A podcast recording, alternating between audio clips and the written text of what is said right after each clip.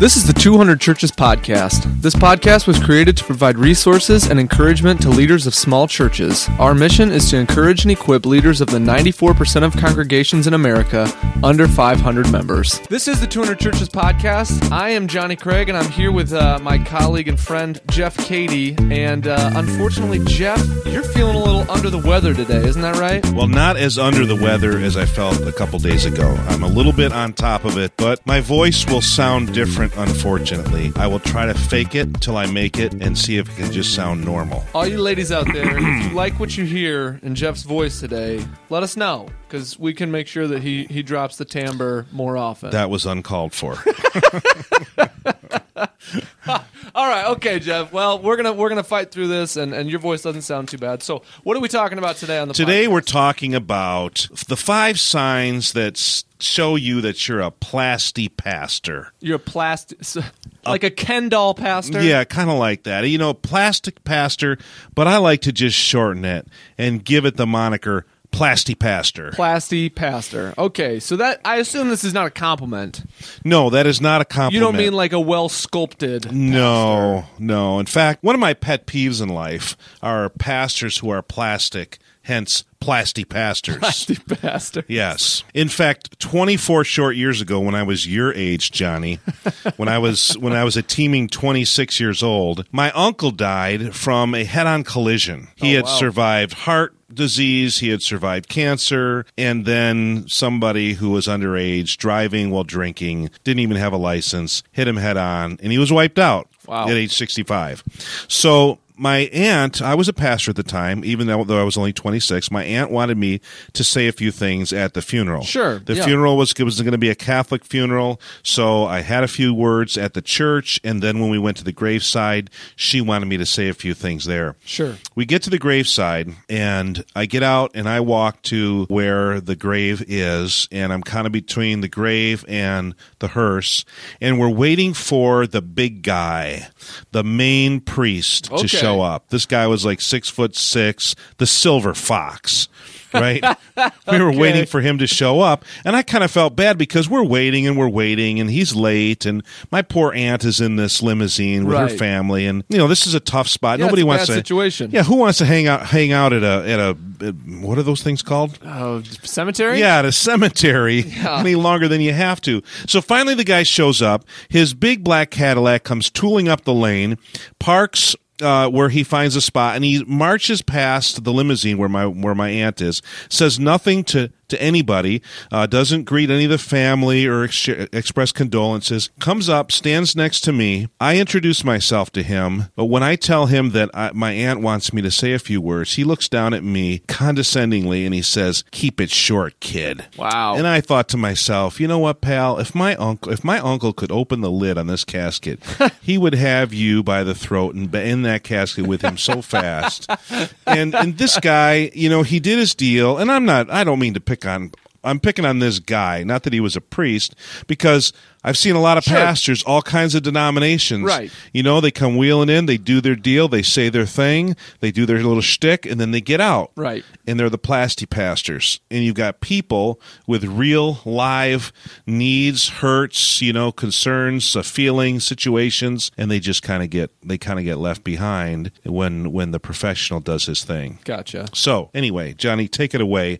What are some of the five ways that we might be able to tell if we're sinking kind of close to that plasty pastorness? The first sign is that your spirituality is more professional than personal. And I kind of talked about this as turning your relationship with God into a career. I joke with people sometimes that I'm a professional Christian. As a joke, I, I never want that to actually become true. That somehow my faith, my relationship with uh, God, my spirituality has become a professional type calling card rather than something that I hold personally dear. dear. And so you know that your spirituality is more professional than personal if uh, you prepare messages and lessons for others but not for yourself. You're going to get up and you're going to speak, and everybody is going to be blessed, right, by this message, but it doesn't, it's not for you, and it doesn't apply to you. You end up praying more for others, but your own personal prayer life, your own desire to talk to God is waning, um, and, you know, it's just not there. And then finally, you live in the third person, always handling the Bible and biblical truth for someone else and not for yourself. So when you read scripture, you're thinking about what type of sermons you can craft it into, not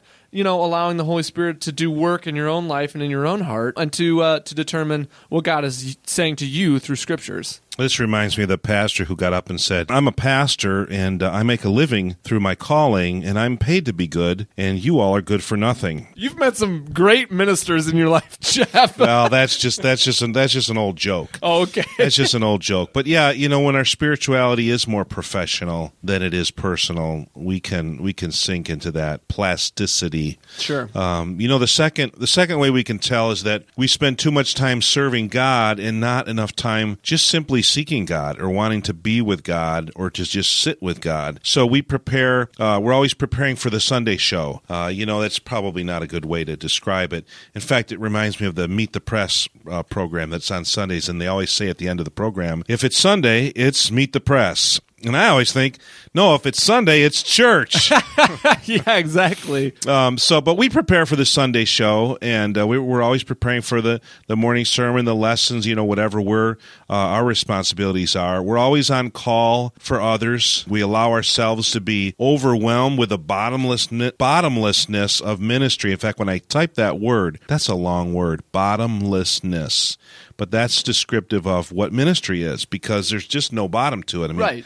there's always stuff that we have to do, and uh, we're just spending a lot of time serving God, and we're beginning to be overwhelmed by that, and then we're just way out of balance in doing for God instead of being for God. The time that we're spending is spent serving God. We're kind of the we're kind of the Martha instead of the Mary. And it makes me think of where Paul tells us, you know, present your body a living sacrifice.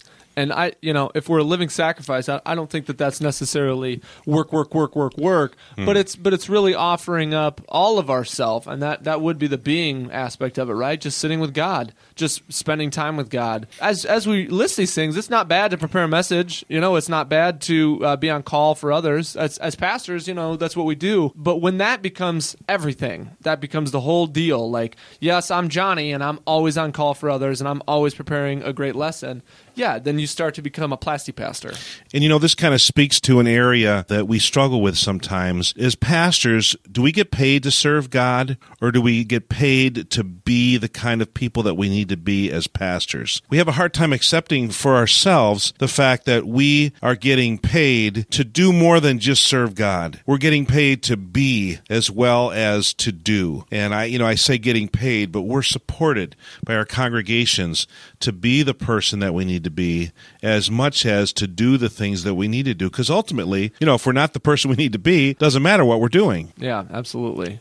So the third sign that you're a, a plasty pastor is you neglect cultivating the important relationships in your life. Um, you know, you neglect the relational side of yourself. This goes hand in hand with the first one, right? If you're always on call for others but never building relationships with others, if you're always preparing the Sunday show but not concerned about right mm-hmm. meeting and greeting with people after the show, you know, and really kind of drilling down into their lives. So we're we're neglecting our relationships with God, right? It's a, it, it, the Bible becomes about preparation, and, and we stop communing with God. We neglect our relationship with our spouse, with our kids, with our close friends, with the staff, and the staff. That's an easy one to start to neglect. To just create a business relationship with the other pastors, maybe that are on your staff, with your secretary, with your assistant. I mean, we had Ryan Pers last week, and this is not an issue for him. Right, right. no staff. He's never disagreed with himself on the same day right. So if you're listening in your solo, you know, then that that's not you as much. But you know, you're neglecting these relationships in your life and neglecting relationships with your congregation, and they become people that you come and speak to and that you serve but not people that you love, not people that you get vulnerable with, and really people that you have a relationship with. And this speaks to the fact that we're relational beings. That is the essence of who we are, is that first and foremost, we're relational beings. And ministry is relationship. In fact, this past weekend uh, on Sunday, because I wasn't feeling well, and I've never done this before, but I just showed up. I just showed up in the service exactly at the time. In fact, you were telling me you were a little nervous. I was. because the what was going on just before I got up. There was speak? some special music, and uh, the the platform was empty uh, except for the person performing the special music. It was a beautiful piano piece, and uh, she got done. And she started walking down the stairs, and I was at the back of the sanctuary by the sound booth, and I leaned over to the sound guy and I said, "I think I'm gonna have to go up there." I, I was, was nowhere in sight. Right, Jeff was not. Jeff was nowhere to be seen. Well, I communicated that I would be there for the preaching time right? You remember that? Yeah, I, I thought you fell asleep. The, the preaching time. So I was in. I was just behind the door, but I came out and um, you know let people know I wasn't feeling well, and that's Yeah. why it was a let. And then when I was done, I walked back the same way, the back way, back to my house, and I never spoke to a person. That was such. That was so weird of a Sunday for me because there was absolutely zero relationality to it. You know, there was no relationship at all with the people uh, because you really can't count standing on a platform and speaking to a couple hundred people as you know relationship No. i mean it's it's part of it but you've got to have you've got to have that other part too where you're actually talking to people touching people and communicating with people Absolutely. the fourth way that you can tell that you're a plastic pastor is that you don't deal with the resentment and anger and bitterness growing within you because of what you perceive as ministry's incessant demands on you. Because we, we begin to think, man, you know, there's just so much, so many things I have to do, and there's so many requirements of me, and I, you know, I never have downtime, and and really we're putting all this stuff on ourselves. We perceive them as ministry's incessant demands when they're just the demands that we've allowed to pile up, and we begin to get resentful and anger and uh, and bitter over it. So a lot of the things that we do reach the level of last straw. You know, oh man, I just found out I got to do. Oh, somebody's in the hospital. I got to go visit them, or you know, somebody called and they need this report, or I got to get this thing to the you know to the church office for the bulletin, and it's just the last straw. And everything becomes the last straw. That's a little hint that maybe you you need to say no to a few things. Yeah. This also shows up when you allow yourself to think that your negative and destructive feelings are justified.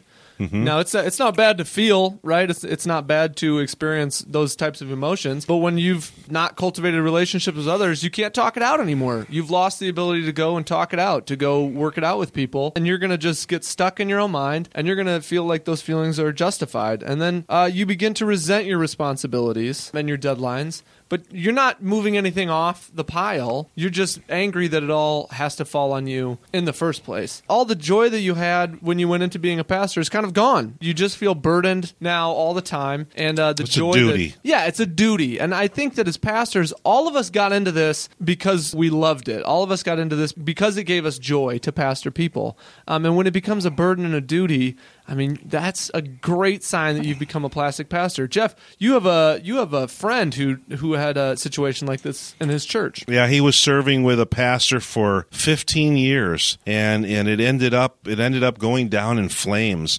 And this guy was so bitter and so resentful at my friend who was a senior pastor at the church. Uh, and it just turned, you know, it, it devolved into this shouting match. But here was a guy who just never really dealt with all of these things that were growing inside of him. And then all of a sudden, they just, in the last few months, they just all exploded. And it really, the whole thing went down in flames. Yeah, that's uh, don't allow yourself to go down that road. You know, find somebody to talk to and and you know work through that stuff in relationship. And so the fifth sign that you are becoming or you are a plastic pastor is your personal relationship with God, the Trinity, Father, Son, and Holy Spirit is becoming rote and dead. And so your prayers have become rehearsed, rote. It's void of a sense of God's presence with you or His love for you. Your prayer time and devotion time is a duty. You know, it's not a joy. It goes back to this whole idea of these things becoming tasks that we have to do. And you talk more about God to others than you talk yourself to Him. And now this, as soon as I as soon as I read this one, I felt convicted. Um, because this is an area I struggle with. That I I, t- I talk a lot about God. I get out there and I get up there and you know in my conversations I talk a lot about God. But in my own prayer time, am I really taking all of my concerns to God? Am I taking the concerns that other people are giving me to God? Am I talking about Him more than I'm talking to Him? To be fair, these things are things that every pastor is going to struggle with. Every single pastor. There is no pastor who hasn't struggled with every one of these things because this is just an occupational hazard. Our spirituality can become more professional than personal. We spend more time serving God than just loving God. We neglect to cultivate important relationships in our lives. We don't deal with the feelings of anger and bitterness. And then our, our personal re- relationship with God, it just suffers. So these are things that You know, if you haven't dealt with any of them yet, it's just because you haven't been paying attention. You know, if you've been in ministry for more than a month, you're going to deal with we're going to deal with some of this stuff to some degree or It's another. true, but yeah. here are some things as we talk through this. How do you get yourself back into your own skin? How do you get the blood pumping again? yeah, how do you get out of that plastic role? So the and this this may sound simplistic here, but remember the first and second greatest commandments. Love God and love others. And our vision statement at our church is authentic relationships with God and others 24/7. Authentic relationships. Again, it's all about relationships. It's all about our relationship with God that informs and drives our relationship with others. So we got it we often when we're having problems, if we go back to the fundamentals, that is usually going to set us in the right direction. Yeah, and John Maxwell loves to tell the story of Vince Lombardi, right? The Packers coach who who uh, they lost a game. You know, who knows why football teams lose games, but they lost a game. They kind of came in demoralized. They came into practice the next day. He sat them all down and he he picked up a football and he said, "This is a football." And, it, and everybody's kind of like, yo, laughing. But what he's saying is, we're going back to the basics here, Yeah. guys. We're getting too complicated. Things are kind of spiraling out of control. It's time to remember, like, this is a football. And, and for the basics for us is God is. right. I mean, that's the basis, ba- basic for us. Yes. God is, God is real, and what am I going to do about it? Right.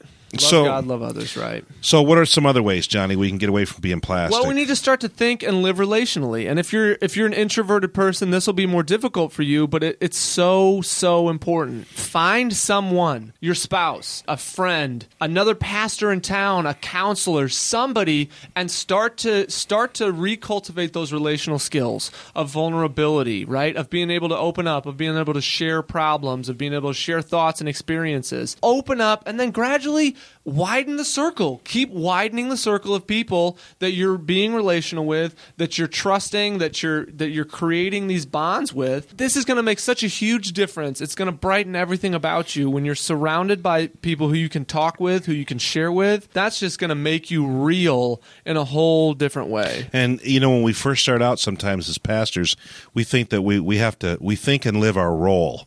We think and live the fact that we're a pastor, Right. And we think and live structurally. You know, the structure of our church, the structure of our services. You know, we start to think and live in those in those ways when we have to think and live relationally. You know, another way is to think and live with God in the first person instead of in the third person. You know, we're talking instead of talking about Him, let's talk to Him about us, and let's have Him talk to us. So think and live with God in the first person. What's another way, Johnny? Well, another thing is stop doing everything you don't need to do. You have a lot of things on your desk that you were doing just because you forgot to stop doing them. Yeah. Because at one point you started, and now you just have to keep on maintaining. And nobody ever told you to stop doing it. So Right. you're just still doing it. And so you do it. You have to stop doing everything that you don't need to do. After all, if you don't need to do it, why are you doing it? That's right. And you know, there's going to be duties. There's going to be things that don't give you goosebumps about ministry sometimes, but d- not all of it. don't do all Right. those little duties that drive you crazy, that take your joy, uh, that that ruin the job for you, that ruin the relationship for you. Stop doing those things. Do what you need to do, and that's it. You know, and the leadership development gurus would say you have to make a not to do list. That's basically what that is a There not to do list. Yeah. It's just as important as a to do list. And then the last thing is don't teach or preach anything you can't or aren't living. Now, that almost seems impossible. And maybe it is to a certain degree, but broad brushstroke, rule of thumb, don't teach or preach anything that you can't or aren't living. Because when we begin to get comfortable, more and more comfortable, talking about things that we ourselves don't live, that in itself is a slippery slope toward plasticity as a pastor. Absolutely. You know, if we're going to get up and we're going to tell our people, maybe it's teens for you, adults, whoever it is, if we're going to tell them something, if we're going to encourage them in some way or challenge them in some way, and then we we aren't accepting that challenge for ourselves, that's the sign that something needs to change. You know, we need to be challenged first and foremost when we're preparing um, our messages and when we're preparing those challenges. We can't expect people to follow where, where we're not willing to lead. So our encouragement to you today is don't be a plastic pastor. Don't be the plasty pastor because uh, ultimately people aren't moved, people aren't changed, people aren't really ministered to by somebody like that. They're they're ministered to by somebody who is real, who is authentic, who has a relationship with them. Hope you enjoyed today's podcast and we'll talk to you next week. Thank you for listening to this episode of the 200 Churches podcast. Remember, the leadership that you provide in your 200 church, it matters huge in the kingdom of God.